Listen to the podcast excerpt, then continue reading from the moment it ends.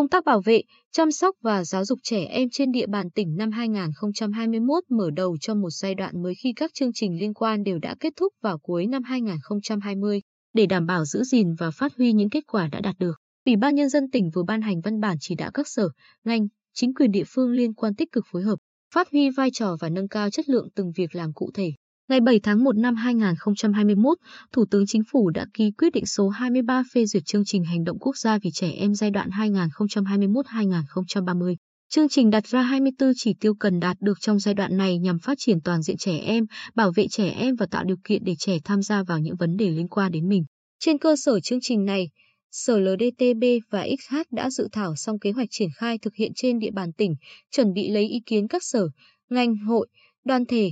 địa phương liên quan. Cùng với việc này, Sở LDTB và XH cũng đang gấp rút hoàn thành việc soạn thảo đề án xây dựng đội ngũ cộng tác viên thôn, làng, khu phố làm công tác bảo vệ, chăm sóc trẻ em. Ngoài hai nhiệm vụ trọng tâm kể trên, năm 2021 sẽ tiếp tục tăng cường công tác truyền thông đến đối tượng làm cha mẹ, người chăm sóc trẻ em về nội dung phòng chống xâm hại, bạo lực đối với trẻ em, đẩy mạnh công tác phòng chống tai nạn thương tích ở trẻ, đặc biệt là tai nạn đuối nước và tai nạn giao thông. Theo ông Nguyễn Văn Hùng, Phó Giám đốc Sở LDTB và XH trong những giai đoạn trước 2016-2020 và 2011-2020, chương trình hành động quốc gia vì trẻ em luôn có nhiều chương trình nhỏ với mục tiêu, chỉ tiêu cụ thể. Ví dụ như chương trình bảo vệ trẻ em, chương trình thúc đẩy quyền tham gia của trẻ em vào các vấn đề về trẻ em, chương trình phòng ngừa, giảm thiểu lao động trẻ em, chương trình phòng, chống tai nạn thương tích trẻ em, công tác xây dựng xã,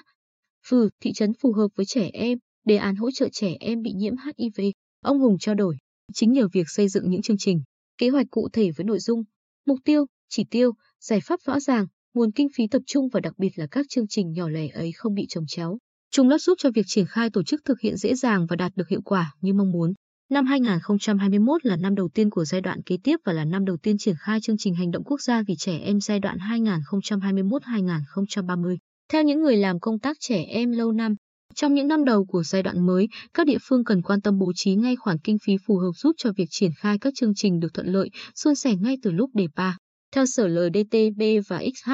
nguồn kinh phí tỉnh bố trí về các địa phương để thực hiện công tác trẻ em so với mặt bằng cả nước, thuộc vào top đầu. Vậy nhưng, đã có không ít địa phương chưa thật sự quan tâm, phân bổ nguồn kinh phí chưa phù hợp, gây khó khăn cho công tác triển khai kế hoạch bảo vệ, chăm sóc, giáo dục trẻ em trên địa bàn. Cùng với kinh phí là con người làm công tác trẻ em ở các địa phương, chủ yếu là cán bộ văn hóa xã hội, kiêm nhiệm quá nhiều việc nên đôi lúc làm không xuể, bị chảnh mảng nhiều phần việc. Để triển khai hiệu quả công tác trẻ em năm 2021, Ủy ban Nhân dân tỉnh yêu cầu các sở,